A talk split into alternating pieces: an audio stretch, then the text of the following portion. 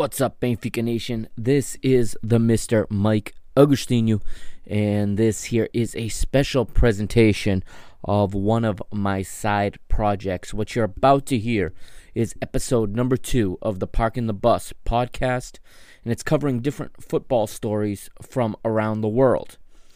Thanks for checking it out. Uh, thank you for your support throughout all of these projects, of course, and I hope you enjoy this program. It's coming right up after we pay a bill real quick on the other side. It's episode two of the Parking the Bus podcast. The following is a production of the PTB Soccer Podcast Network, the Parking the Bus Soccer Podcast Network. The views expressed on the show are those of the host and solely of the host. For more information, follow the PTB Soccer Network on Instagram at PTB Soccer. That's on Instagram at PTB Soccer. Enjoy the show. What's up, PTB Nation? Welcome to episode two of the Parking the Bus Soccer Podcast. It has been a little while, hasn't it? And this is only episode two. That's because the series debut dropped on March the 1st four months ago, roughly. And uh, it's been it's been quite a whirlwind since then, has it not? Uh, welcome to the new world order of football. Welcome to the post COVID nineteen era. Of course, there were no episodes uh, in the last four months uh, due to the the pandemic of COVID nineteen that literally brought football to a halt all over the world, except in Belarus and Nicaragua. I want to say, um, but little by little, football is picking back up. So uh, back is the Parking the Bus podcast. I'm your host, the Mr. Mike Agostinho, and we're going to talk about a couple of things this week. It's episode two, like I said. We got a few things to talk about, things that have happened in the recent history. We got a little bit of news to talk about. We'll do that here in this first segment. Then uh, we're going to talk about a couple of champions that have already been crowned. And of course, we'll close off the show with my suggestion for the match of the week this week. Um, obviously it's a different it's a different viewing experience than it used to be watching football now as everybody is playing in empty stadiums and you're getting every it, it is if somebody went into a coma 6 months ago a fan, fanatical football fan right or if somebody went to sleep 6 months ago or into outer space and came back they would ask what the heck is going on here? What is this this product on the television? What have you all done to football? Because now we play in empty stadiums. We have piped in noise, or I shouldn't say piped in because it's not piped into the stadium, but it's it is piped into your screen when you're watching on television, depending what leagues you're watching. We have substitutes wearing masks on their face. We have people not shaking hands. They're they're bumping elbows yet still hugging. We have five substitutions now in most leagues. Uh, you can only stop three time three stoppages for substitutions, but you can make a total of five changes. This is I I do have to say this is a a change FIFA's wanted to implement for some time, and of course, what better than a global pandemic for FIFA to take advantage of and to make a change without little um, without without little resistance from anybody in the football community. We have made for TV leagues now. A lot of leagues playing from Monday through Friday, leaving Saturday and Sunday basically for the big boys for Spain, England, Germany, and Italy. Uh, most of the smaller leagues, including Portugal, are playing during the week for the most part.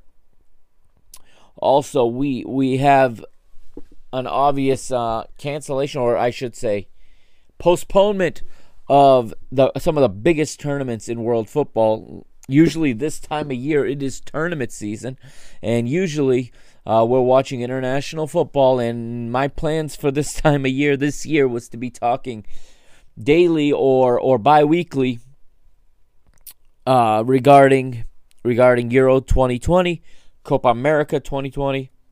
We had a CONCACAF Nations League scheduled, and I believe there was also an African Nations Cup this summer. And everything has been postponed. Euro 2020 2020 will now be Euro 2020 still, but it'll be played in 2021. UEFA announced they're going to keep the branding of Euro 2020. UEFA Nations League will go on as scheduled starting in September. Um, Copa America moved to next summer, and I believe the African Cup of Nations, the CON, has been moved to this coming January, so January 2021.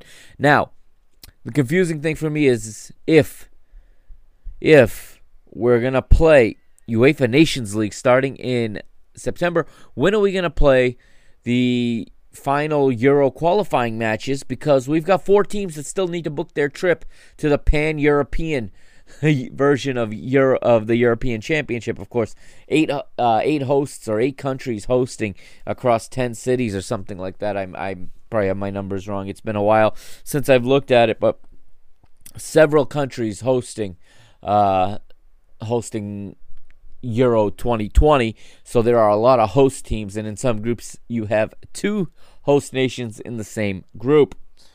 Um, I don't know what that means for the Euro Nations League finals. However, of course, I don't understand why this tournament is is every other why it's biannually instead of um why instead of quadri quadriennially you know what I mean? Why it's every two years instead of every four years.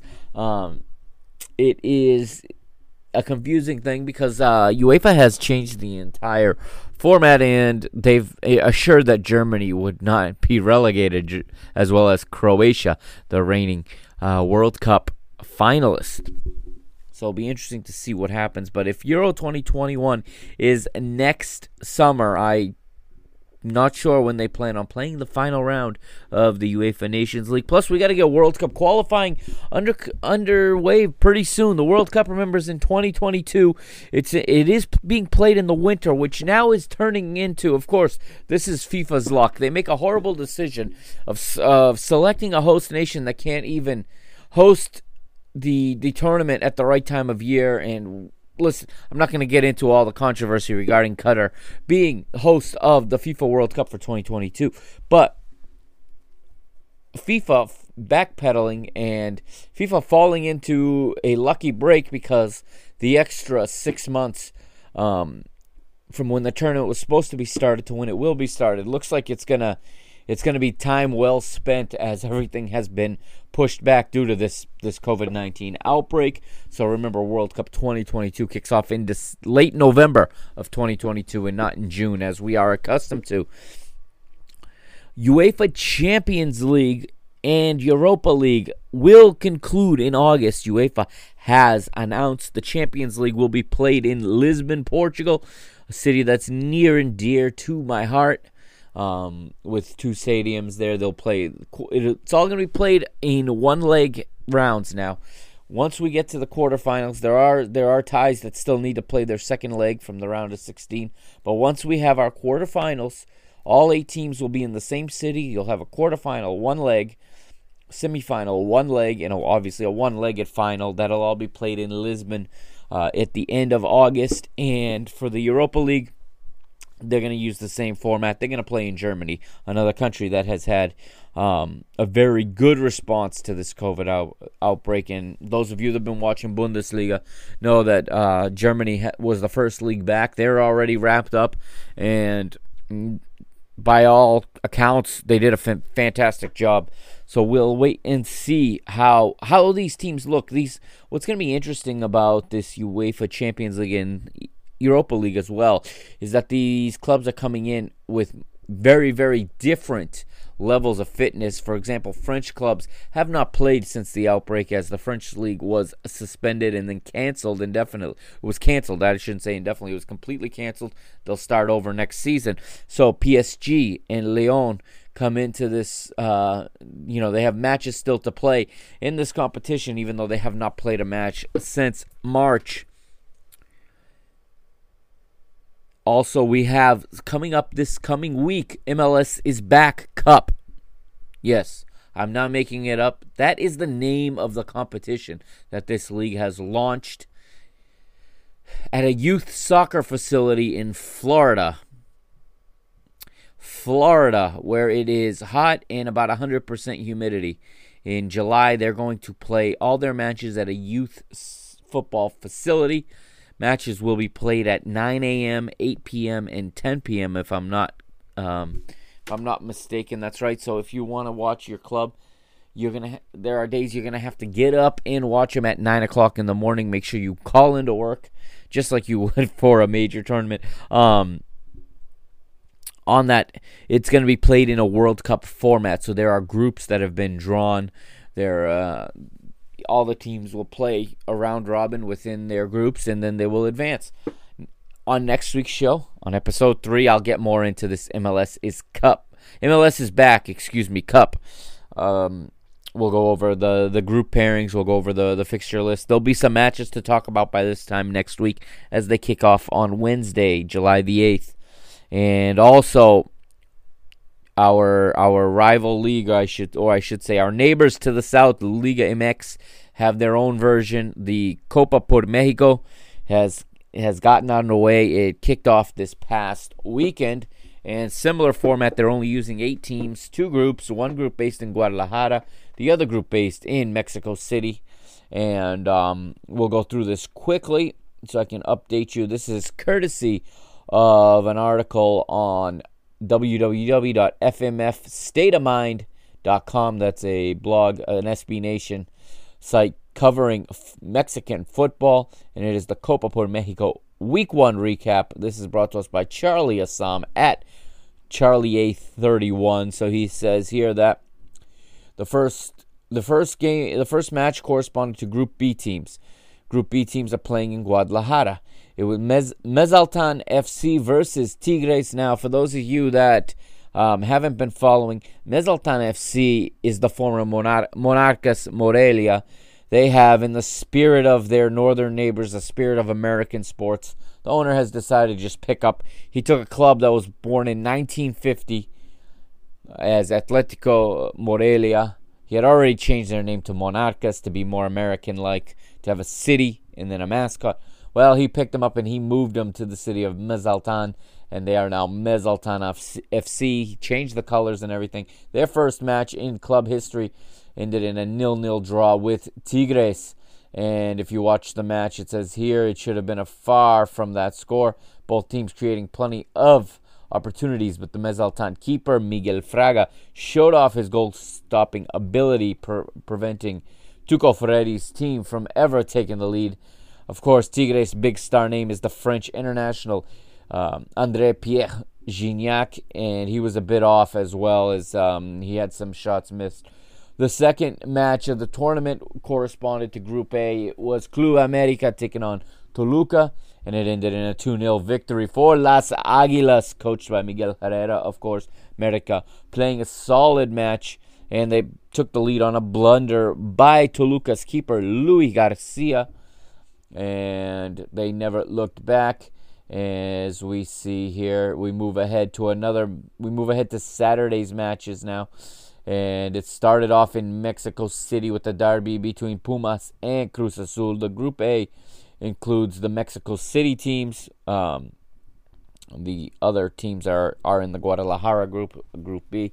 But in this Group A match, it would be a 4-1 victory for La Máquina, who put on an uh, amazing display with a mostly under 20 squad, according to this article.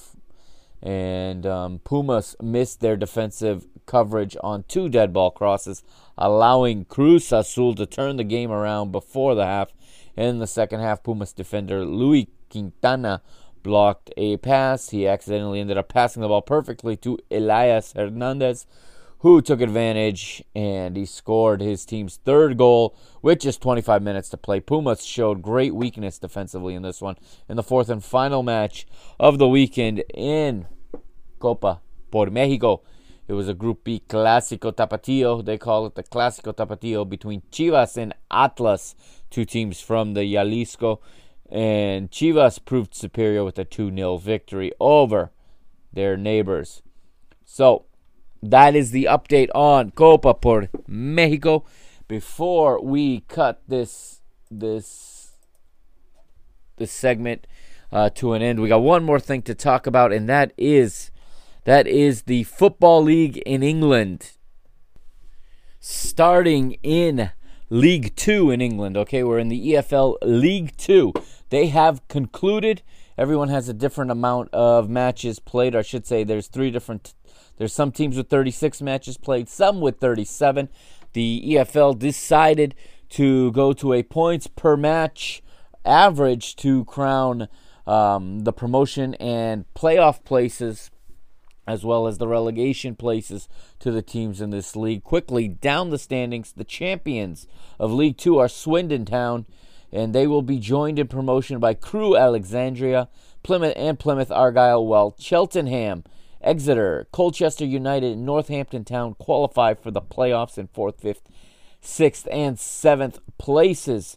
And Stevenage was relegation was relegated, excuse me, while Macclesfield Town in 23rd place was reprieved from relegation due to um, the conference. I believe that was due to the conference not completing their season and only promoting um, a, or promoting a fewer number of teams up the table. So that takes us to the playoffs. So let's take a look at what happened in League Two in England in their playoffs. So in the first semifinal, Cheltenham Town faced off with Northampton Town. Cheltenham wins the first leg 2 0, loses the second leg 3 0, and Northampton Town advances to Wembley with a 3 2 aggregate victory. In the other semifinal, it was Exeter City taking on Colchester United. Exeter City uh, would lose the first leg 0 1 uh, away to Colchester and would come back with a 3 1 victory in the second leg and win the tie 3 to 2 and book their spot in the final in I should say at Wembley and that match was already played and you had Northampton Town winning 4-0 over Exeter City so Northampton Town will join Plymouth Argyle, Crewe, Alexandra, and the champion Swindon Town in League One next season. Move ahead to League One now, and let's take a look here.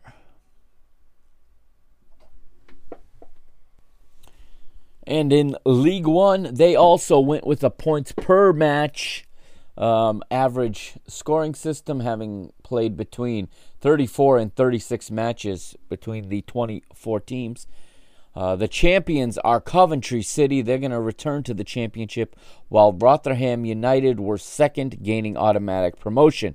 In the playoff spots, we have Wycombe Wanderers, Oxford United, Portsmouth, former Premier League side, and Fleetwood Town relegated out of League One were Tranmere Rovers, Southend United, the historic Bolton Wanderers, and of course, in last place was Bury, and they and that is because they folded earlier this season and were expelled from the football league.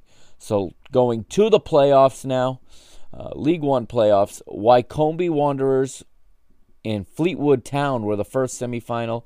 Wycombe winning the first leg 4 to 1 and drawing the second leg 2 2. Wycombe will will um, advance on aggregate 6 to 3 past Fleetwood Town and they would get the winner of the other semifinal. And it was Oxford United facing off with Portsmouth. Who can forget Portsmouth winning the FA Cup not that long ago under Harry Redknapp? And Oxford United won Portsmouth won in the first leg Second leg, Oxford United 1, Portsmouth 1.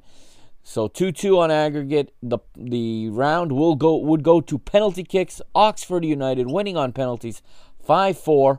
They will meet Wycombe Wanderers in the final and that final is scheduled for July 13th of July 2020 at Wembley Stadium and the winner of that match will join Coventry City and Rotherham United in the English Football League Championship next season. And again, that is coming up on the 13th. That's one week from today on a Monday. That match, if I'm not mistaken, will be available on ESPN Plus, and we will talk about it in one of our upcoming episodes after the match has been played, obviously. Let's move ahead now to the English Football League Championship. This one is still going. Um, big, big money on the line, of course, and a spot in the richest football league of all, the EPL, the the English Premier League. As we have here, I'm going to bring up the standings. So we are through 41 out of 46 matches right now, and nothing has been clinched. Nothing is guaranteed. Nobody's been relegated yet. Nobody's been promoted. So it's it's an excellent um, it's an excellent time to follow the English Championship. This is a great league. If you haven't been watching this, go over to ESPN Plus, get yourself a subscription for $5.99 a month. And this is, in addition to the Serie A, this is a great, great uh, product, a great part of the year investment. Right now, the, the table stands as is on top of 41 rounds. It is Leeds United leading the way. They are, of course, managed by legendary Argentine manager Marcelo Bielsa. They are on 78 points, atop of the table, one ahead of West Bromwich Albion on 77.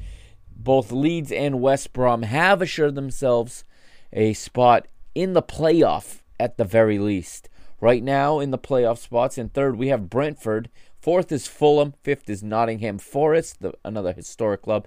And Cardiff City right now are sixth. They are the final team going into the playoff. They're on 64 points, three ahead of Derby County, with five matches to play. Swansea City are eighth with 60. They are certainly not out. Millwall has 59 in ninth, five points back of the last playoff spot, while Preston North End, Blackburn Rovers, Bristol City, and Queen's Park Rangers all follow. At the bottom of the table, we have in 22nd place is Middlesbrough, another former Premier League club. We are seeing a lot of Premier League clubs fall and they're scattered throughout the English football pyramid now. But in um, Middlesbrough sits in the final relegation spot, 22nd place on 44 points, one point from safety. They're one point behind Hull City, who not that long ago were also in the Premier League. Barnsley are 23rd on 41. They're three back from Middlesbrough and four from Hull, so they're four points from safety. And Luton Town is in 24th on 40 points. It's not looking good for Luton Town, but still five matches to play and five points from safety. So this there's still a lot of football to play. Let's go over the scores in this past round of the the English Championship. The most recent round of matches starting on July the 4th, Derby County 1, Nottingham Forest 1, Blackburn Rovers 1, Leeds United 3, Brentford 3, Wigan Athletic nil, Bristol City nil, Cardiff City 1, Fulham Football Club 1, Birmingham City nil, Huddersfield Town nil, Preston North End nil, Luton Town nil, Reading 5, Stoke City 4, Barnsley nil.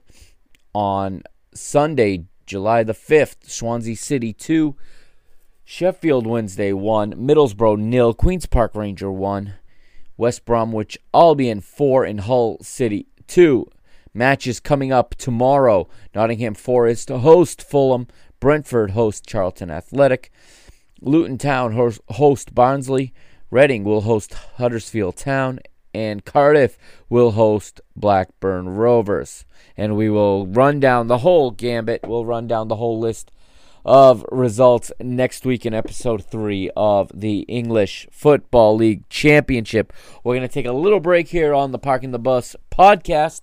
And on the other side, we're going to talk about the new champions of England. We're staying in England and we're talking about Liverpool Football Club. That's right. After 30 years, Liverpool have returned to the summit of English football. This is the Parking the Bus Soccer Podcast. I am your host, the Mr. Mike Agostinho.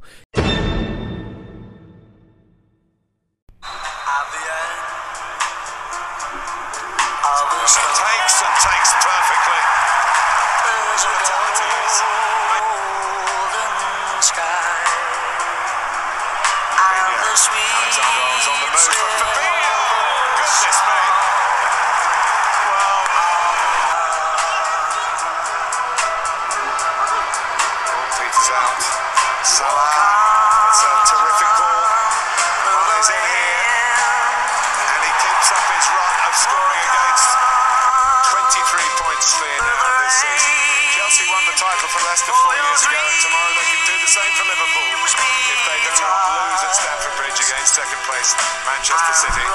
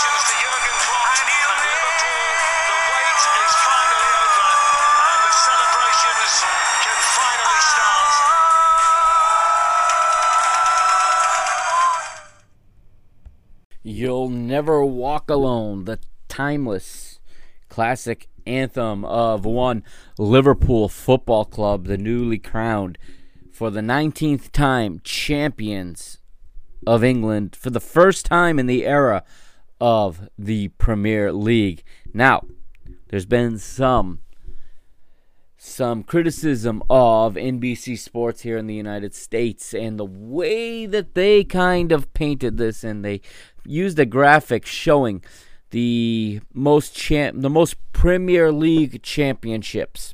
Okay? Showing Manchester United at the top with 13, of course. Um, next, I believe, is Chelsea with five. Arsenal and Manchester City with four, if I'm not mistaken. And then you have Leicester City and Blackburn Rovers each with one. I may be leaving someone out. I don't think I am. Now you added Liverpool, but that is such a misleading graphic because Liverpool, you know, are are the second most ch- for the longest time were the had the most championships in English football. Yes, it all came before the champ the Premier League era, but football in England certainly did not start in 1993 with the with the finding or the founding of the the English Premier League or the Barclays Premier League as we know it today. Uh, it had a long, long, rich history long before that in Division One. All right, and if you need to learn about the history, YouTube has great, great videos. You just put in match of the year. You can put in ma- or match of the 70s, match of the 80s. Okay, you can watch match of the day from all of these different years and decades, and you can watch an entire season play out in about an hour to an hour and a half. It's I have. I have to say, I have killed quite a few all nights, all nighters, uh, binging on those match of the 70s, match of the 80s. Um, English First Division or Division One was a fantastic league. 24 teams that used to be in a 46 match season, the same way the Championship, League One, and League Two are currently formatted. But of course, like we said, in 1993, if I'm not mistaken, um, the concept and the birth of the English Premier League um, came to be, and that is what we know today, and it is the biggest league in the world. But Liverpool win the 19th championship in the club's history, one behind Man United now, as Man United have 20 in total. Let's take a look at the standings as they are right now in the Premier League. Liverpool already crowned champions, like we said. Top of the table, 33 matches played, 89 points. They are 23 points ahead of second place in Manchester City. That's right, 23 points ahead of Manchester City, who are in second place on 66 points. Third place is Leicester City. Leicester have 58 points, while Chelsea are fourth on 57. And now in fifth is Manchester United, the resurgent Manchester United. What an injection of life Bruno Fernandes was to Manchester United. Um, has completely revitalized the team, and he is making Ole Gunnar Solskjaer almost look like a manager now. They're four, they're fifth on 55 points, two points out of that final Champions League spot. It's going to be a battle between these teams for those last two Champions League spots. And three behind Manchester United, of course, is Nuno Espirito Santos, Wolverhampton Wanderers, the sixth place. Um, they're in sixth place at the moment on 52 points, three ahead of Arsenal. And as of right now, sixth place is a Europa League spot, depending on who wins the FA Cup. The FA Cup is now at its semifinals.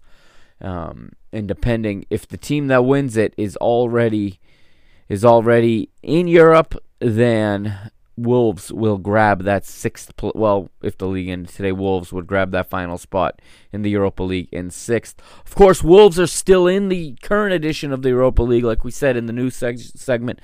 The Europa League will resume in August. Wolves still have to play the second leg of their round of 16 tie, but assuming they find their way to the last eight in Germany they're as good a pick as any to win the Europa League. And if they do that, well, they will go straight to the Champions League and not to the Europa League. So they really have everything to play for still. Wolverhampton Wanderers, like we said, Arsenal are seventh on 49 points.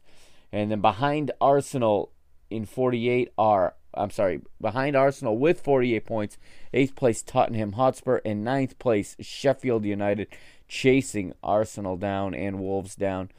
Burnley, Everton, Newcastle United, and Southampton round out the next four teams. And in the relegation zone now, it's heating up as well. Right now, the the last team going down is Aston Villa, 18th place on 27 points. Above them are Watford in 17th, safe by one point right now on 28, and above them, West Ham United, the historic West Ham United, they are 16th on 31 points. It's going to be one of these five teams, in, or three, I should say, of these five teams, in my opinion, that will go down. 19th place is Bournemouth, and 20th place is basically already relegated Norwich City, who are on 21 points. Now, Liverpool's triumph is one for a suffering fan base, certainly. Um, and what what a what a decade it has been for the Fenway Sports Group, who own Liverpool Football Club. Of course, they bought Liverpool some years back. Um, for those of you that don't know, Liverpool um, Fenway Sports Group are also owners of Major League Baseball's Boston Red Sox.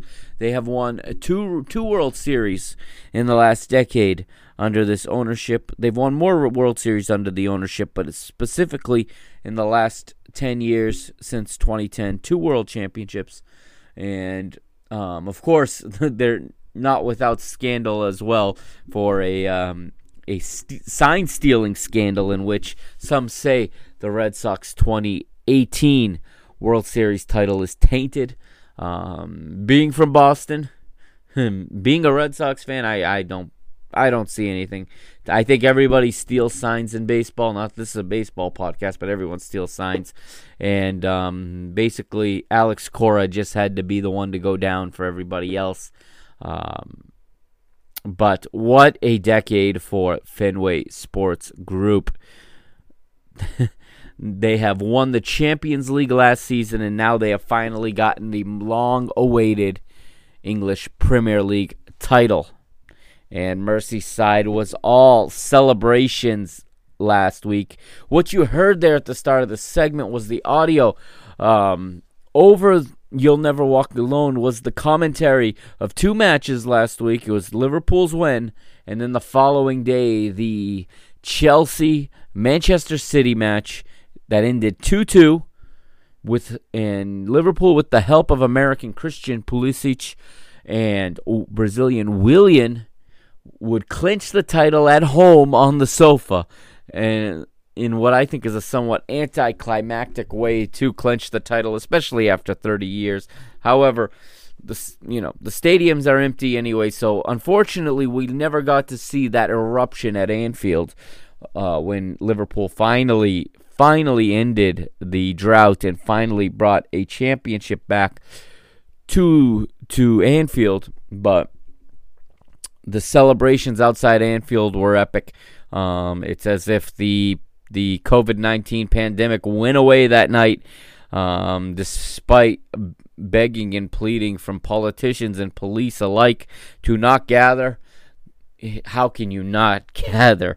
If you're a Liverpool supporter and you're 30 years old or you're 35 years old, this is the first championship that you remember, the first title for one of the most, if not the most, historic club in English football. Remember, Manchester United have the most titles, but they have mostly come since 1993, since the advent of the Premier League. So it can be argued that Liverpool Football Club have more history than than Manchester United. But what a job by Jurgen Klopp who came to this club just a few years ago from Borussia Dortmund. He built a culture, and I have to give all the credit in the world to Fenway Sports Group and to the board that have allowed Klopp to carry out his mission. We have allowed Klopp to build his team, build his culture, the Klopp culture, so important and it could have been e- there were times where it would have been easy to go a different direction. They had a couple seasons where the growing pains were rough. They stuck by their man and he delivered. Liverpool are now the champions of england.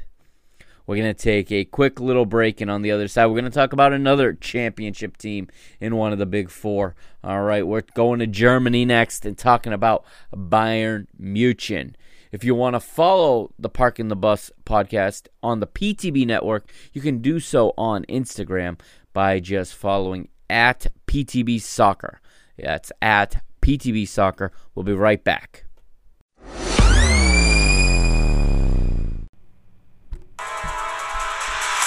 Meisterschale goes up into the air.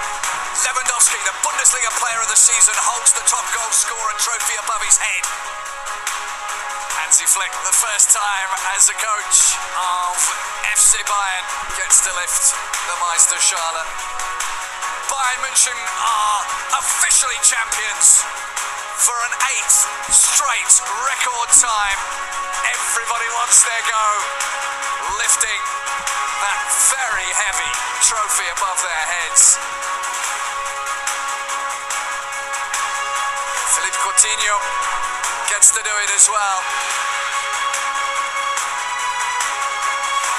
For a lot of these young players, this might be the first time, but you have the feeling that it's not going to be the last time. There's still a couple of questions left. Who's going to win the cup? Who's going to win the Champions League? But the Bundesliga draws to a close. Bayern München, worthy champions. This day belongs to Bayern München. What a way to finish!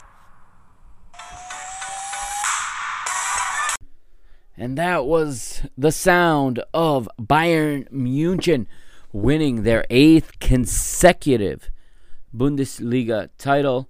That audio came to you courtesy of the Bundesliga's official YouTube channel and YouTube account, I should say. Um, Bayern wins the double, actually. They went ahead last Saturday and won the DFB Pokal 4 2 over Bayer Leverkusen in an empty Olympic Stadion. Uh, Thomas Muller, after the match, did say to the press that it's very surreal and very sad playing a cup final in front of an empty Olympic stadium in Germany's capital city of Berlin.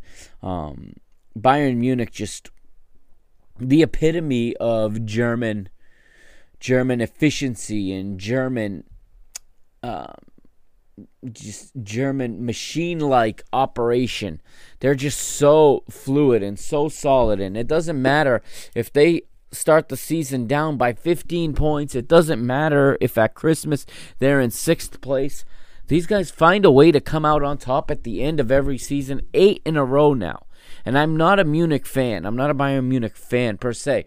I really like what they stand for and what they accomplish. I prefer to, to to cheer or root for for Borussia Dortmund, but I can't help but respect the sheer excellence that comes from Bayern Munich, Bayern Munich, as we say here in the United States. They're just so consistent year after year, winning the league. They're everything I want my club to be. They don't care if they play well, they don't care if it's pretty. They just win. And if they're losing or if they're not winning, they don't stop. They push and they fight and they don't give up and they just continue to insist and persevere until the final whistle. And there is definitely a difference between Bayern Munich and the rest of the Bundesliga, a league I enjoyed immensely this season. I wanted to talk about that. You heard there also Robert Lewandowski finishing the winning, or I should say, the top scorer in the league. He wins the Golden Boot in the Bundesliga, and just another awesome run for Bayern Munich. And they had a coaching change mid-season. It, they just find a way year after year after year. Like I said, I want my club to go and win eight championships in a row. All that talk about parity or about that's all for neutrals. Okay? That's all for neutrals having a different champion every year.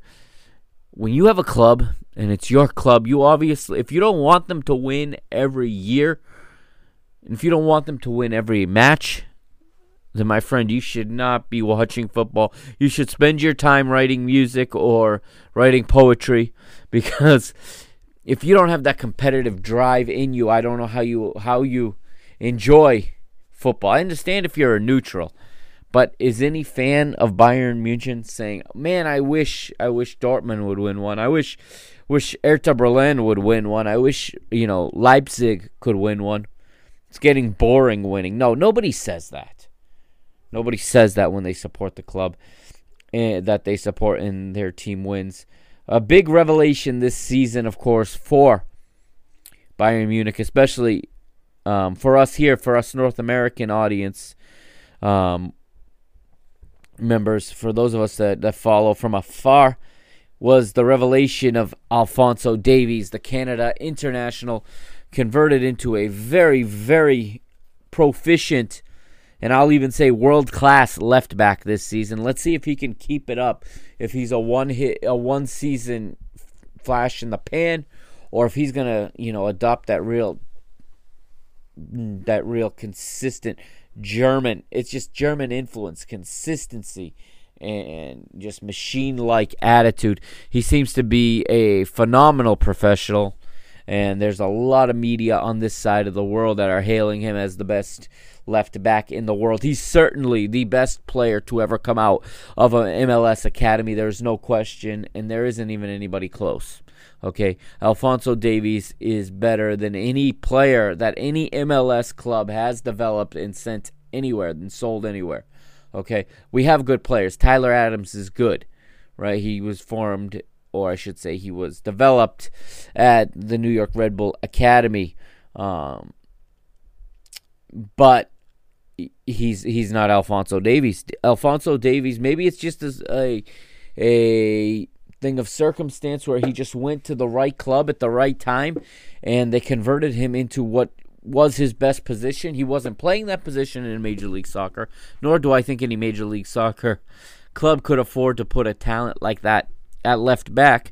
But he clearly went to the right place, and he has been managed very, very well in Bavaria and very deservingly champion of Germany again. Next for Bayern Munich now, unlike Liverpool, Bayern Munich have the UEFA Champions League quarterfinals coming up. Okay, they'll be traveling to Portugal at the end of August. In between, they have about eight weeks, six to eight weeks here in which they have to stay fit. So the real question is going to be how are they going to look when they get to Portugal? Are they going to be fit? Are they going to be ready to really push and compete for this Champions League um, edition? This is a Champions League title this year that is completely up for grabs. It could go to anybody. The single match format opens it up to just about anybody. I think Atletico Madrid Atal and Atalanta are also two sides that you have to you have to fancy and you have to think one of these sides can really push through depending how the draw comes out. Juventus are also going to be licking their chops thinking that this might be their chance, especially with Barcelona in trouble. Barcelona still has to play their second leg with Napoli. Um, Real Madrid in trouble against Manchester City. So either Manchester one of the following three, Manchester City um, Real Madrid and Barcelona will be out. Liverpool's already been eliminated by Atleti. It really could be anybody's to win when we get to Portugal in the last week of August. So we'll see how they stay fit between now and then. All right, we're going to take our last break here, and then we're going to talk about our match of the week coming up in the next segment. I am the Mr. Mike Agostinho hosting here and bringing you the Parking the Bus podcast here on the PTB Soccer Network. Welcome back to the final segment of episode two of the Parking the Bus podcast. And what we have now, we're going to talk about this week's match of the week. And I think I'm featuring this team for the second time in a row. Of course, last time's match of the week um, was all the way back in March, and we never had another episode to discuss that match. But this week's match of the week is once again coming to you from Brazil. That's right, Rio de Janeiro. It is the Rio Cup final, which is the second stage of the Rio de Janeiro State Championship. I'll explain that in just a moment, but it is the arch rivals Fluminense taking on Flamengo in the historic Maracana Stadium. Now, Flu Fla is the name of the rivalry. This rivalry was named by the reporter Mario Filho, who the Maracanã's uh, the Maracanã Stadium is actually named after. The official name of the Maracanã is the Estadio Mario Jornalista Mario Filho, the journalist Mario Filho Stadium in the Maracanã neighborhood of Rio de Janeiro. Now in Brazil, um, the, in addition to the Brazilian league that they play every season to crown a national champion, in addition to the Brazilian Cup, the Copa do Brasil, you also have each state. Brazil is set up like the United States in separate states. Each state has its own championship, and usually the season, the calendar year, begins with the state championships, and there is a disparity in the level of play between the different states. Of course, um, Sao Paulo being the strongest of these states, with teams like Sao Paulo Corinthians, uh, Santos, Palmeiras, um, and company. The the the Sao Paulo Championship, the most competitive of them all. But Rio de Janeiro is not that far behind because the big four of the city of Rio are all in it. That's, of course, Botafogo, Flamengo, Fluminense, and Vasco da Gama. Um, they play this championship in two phases. Okay, the first phase is the Guanabara Cup, which was already played. It concluded back in February with Flamengo winning that cup.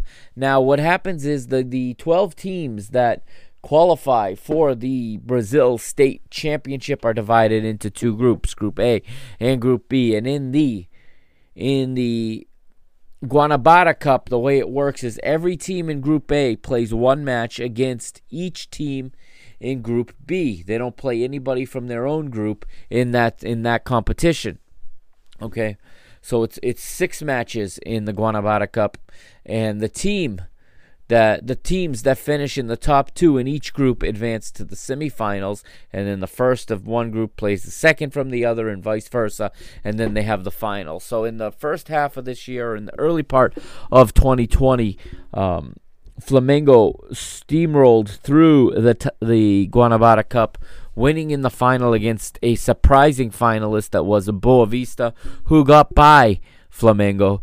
And what happens now is the winner of the Guanabara Cup earns a spot in the final of the Rio State Championship match. Now, a week later, they they kick off a new competition. It is the Rio Cup, which is what we're playing now. And what it is, as opposed to playing all the teams in the opposite group, now in the Rio Cup, each team plays against each uh, every other team in their own group once, qu- totaling five matches. And Flamengo moved through this one with five wins. They were the winners of the group. Fluminense were the winners of their group. And then this past Sunday, uh, Flamengo beat Volta Redonda 2 0, and Fluminense beat, beat Botafogo in penalty kicks to to advance to Wednesday night's final. So it's Wednesday, 8:30 p.m. Eastern Time here in the United States, 5:30 Pacific, and it is available for free on YouTube. If you go to YouTube and you search FLA TV, FLA TV, and you tune in at 8:30 p.m. on Wednesday, the match will be broadcast for free on YouTube all around the world. Um, that is Flamengo's official channel, and it is it will be the final of, like I said, this Rio Cup, and the winner of the Rio Cup will either move will either advance to the final of the Brazil State Championship match, oh, excuse me, the Rio de Janeiro State Championship match. And that will be the case if Fluminense win. If Fluminense win, they win the, the, the Rio Cup and they book their spot in the final of the Braz- the Rio de Janeiro State Championship match, which will also be played at the Maracanã. Um, they'll face Flamengo. If Flamengo win this Rio Cup final, then Flamengo will have won both of the pre of the two phases of the championship, and thus no final will be played. They will be crowned the champions of the state of Rio de Janeiro. And Jorge Jesus, the manager of Flamengo, will be going for now his. He'll be going for his sixth, yes, his sixth and seventh titles as manager of Flamengo. Now, I'm going to be keeping a special eye to this match, obviously. And the reason I picked it as the match of the week is because, well, for one, it is for a title, it is for a trophy. And there's a lot of good matches this week in the various leagues, but this one is different because it's a final.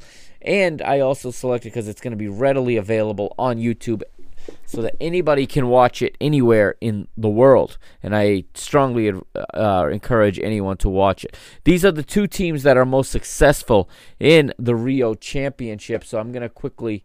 Uh, give a quick little history lesson. The Rio State Championship, known as the Campeonato Carioca or the Campeonato Estadual de Rio de Janeiro, which is means the state championship of Rio de Janeiro, which is also the name of the state as well as the city.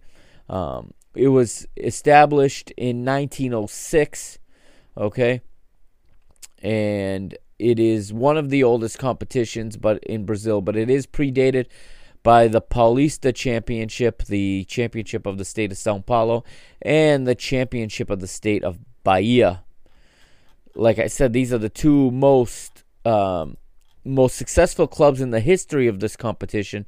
Flamengo, the most successful club, with 35 titles and 31 runners up medals. Fluminense, 31 championships, 31 titles, and 22, um, 22 runner up medals. And F- Flamengo are the defending champions. They won this competition last year as well as in 2017. Fluminense last won this in 2012. Uh, the other teams that have won it are Vasco da Gama with 24 titles and Botafogo with 21. And then down the pecking order, and not for quite some time. These are all in, in somewhat ancient history. Uh, America de Rio de Janeiro won seven times, the last one being in 1960. Bangu, the club Bangu won in in 1966. That was their second title. then São Cristóvão and Paysandu have a title each. São Cristóvão in 1926 and Paysandu in 1912. Uh, this rivalry, the Fla Flu rivalry, like I said, is a classic derby, and it is two bitter rivals, and there is a little bit of a story to this. So I'll quickly go over it here for you the history of this rivalry, as it um, is almost always played in the Maracanã. Um, this match this rivalry, I should say, this fixture of these two clubs hold the world record for match attendance between clubs. It was a nil-nil fla-flu matchup in 1963 in front of 194,603 fans in the old Maracanã when there were no seats, when it was just benches and you could stuff a lot of people in there. Flamengo are the most successful team, like we said, in the Carioca or in the Rio de Janeiro championships.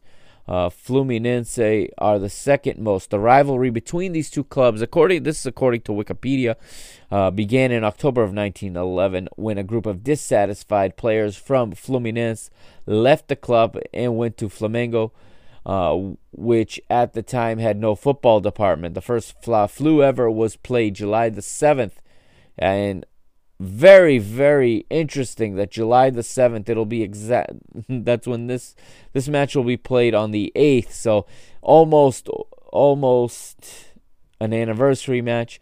Almost 108 days or 108 years excuse me to the day of the first meeting as the first one was won by Fluminense 3-2 back in 1912 with 800 in attendance. Um, both of these clubs, if I'm not mistaken, represent ethnic groups traditionally. Fluminense um, get their name from, I'm going to look it up here, the history. Fluminense were found on the 21st of July, 1902, by Oscar Cox, a Brazilian of English heritage in the then aristocratic neighborhood of Laranjeiras. Fluminense were formed by the sons of the elite who had gone into contact with football while studying in Europe. And I believe here, if I look, it's going to tell me the root of the name. Um, it actually does not. It looks like. Oh, here it is.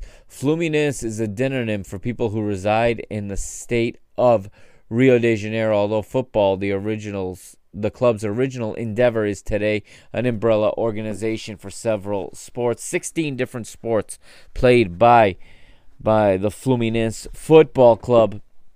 And the name Fluminense is just a denonym for people from the Rio de Janeiro state. Their rivals, Flamengo, of course, are the team that was founded by Flemish immigrants. Um, it is Flamengo is essentially the Portuguese word for Flemish. And it was given to the nearby beach, Praia do Flamengo, the beach of the Flemish, because it was a place where Dutch sailor Oliver van Noort tried to invade the city in 1559. At the time, Dutch Dutch were considered Flemish by the Portuguese, who ruled the city and the the area in that time. And so people from the port have always been called, from near that beach, have always been called, um, or I should say, that beach was called Flamengo, and that is where the name Flamengo comes from. Okay? As these two teams have a heated rivalry, like I said, and if you don't know this, I do watch and follow Flamengo, and I have a sister podcast to this one uh, right here on the PTB network called Jota Jota Carioca. And what that is, it's me um, in a Portuguese language podcast following Flamengo in their in their trials and tribulations under the manager Jorge Jesus, the Portuguese manager with the nickname Jota Jota, which just translates to his initials, JJ. So I will be watching this match obviously very closely because I am going to be dropping a new episode or recording a new episode of Jota Jota on Thursday. Another programming note tomorrow I'll be I'll be recording episode 66 of Mr. Benfica. So if you don't yet check that out. All right, that's my longest running podcast. That's the original. Mr. Benfica. That's where the name the Mister comes from, and um, I'll be dropping that. And also on Wednesday, I'm looking to drop an episode of Mr. Portugal for the first time in over a year. The last time I did Mr. Portugal, it was reviewing the UEFA Nations League final. And what I'm going to be doing is a little uh, trip down memory lane since the Euro 2020 was postponed. I'm going to be taking a couple episodes in a couple weeks now to look back at Portugal's history through the European Championships. And I'm starting in Euro 84, starting on Wednesday. I'll have that out later in the week. All right. If you have any questions, feel free to send me an, um, a direct message or an inbox on Instagram at PTB Soccer. And I'm going to be signing off now, and we'll be back next week for episode three. We'll recap the Flu Fla match, the match of the week. We'll, we're gonna we're gonna go to Spain and Italy next year and check it next week, excuse me, and check in in what's going on in those two massive leagues. And we'll have whatever other news happens between now and then, and of course we'll check in with the Premier League and the English Championship. So that's going to do it for this episode, too. Thank you for listening. This is the Mr. Mike Agostinho signing off for the PTB Soccer Network flagship show, the Parking the Bus podcast. See you next week, everyone.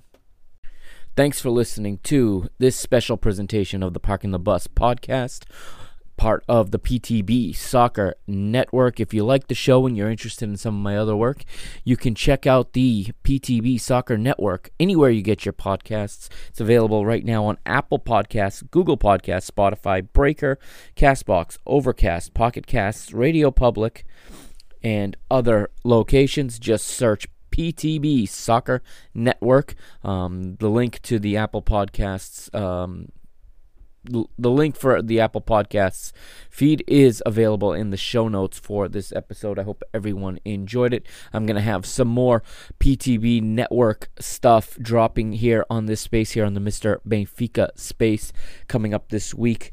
I've got an episode of Mr. Portugal, where I'm gonna I'm gonna turn the clock back again to 1984 and start reliving Euro 84 and what was the Portuguese heroes of that summer, as well as possibly, if the rumors on both sides of the Atlantic are true, the final episode, perhaps, of Jota Jota Carioca coming up later this week. Jorge Jesus leads Flamengo into the Rio State Cup final or the Taça Rio final. Um, it's the only match scheduled for the rest of the calendar year right now.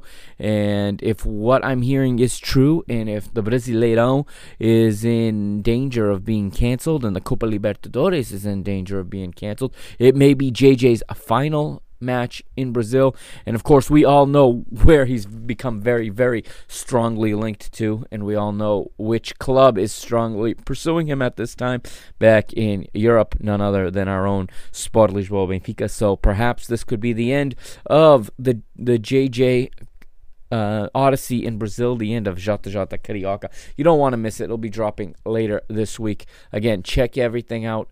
And you can also go to the Instagram page at PTB Soccer. Thanks for listening, everybody.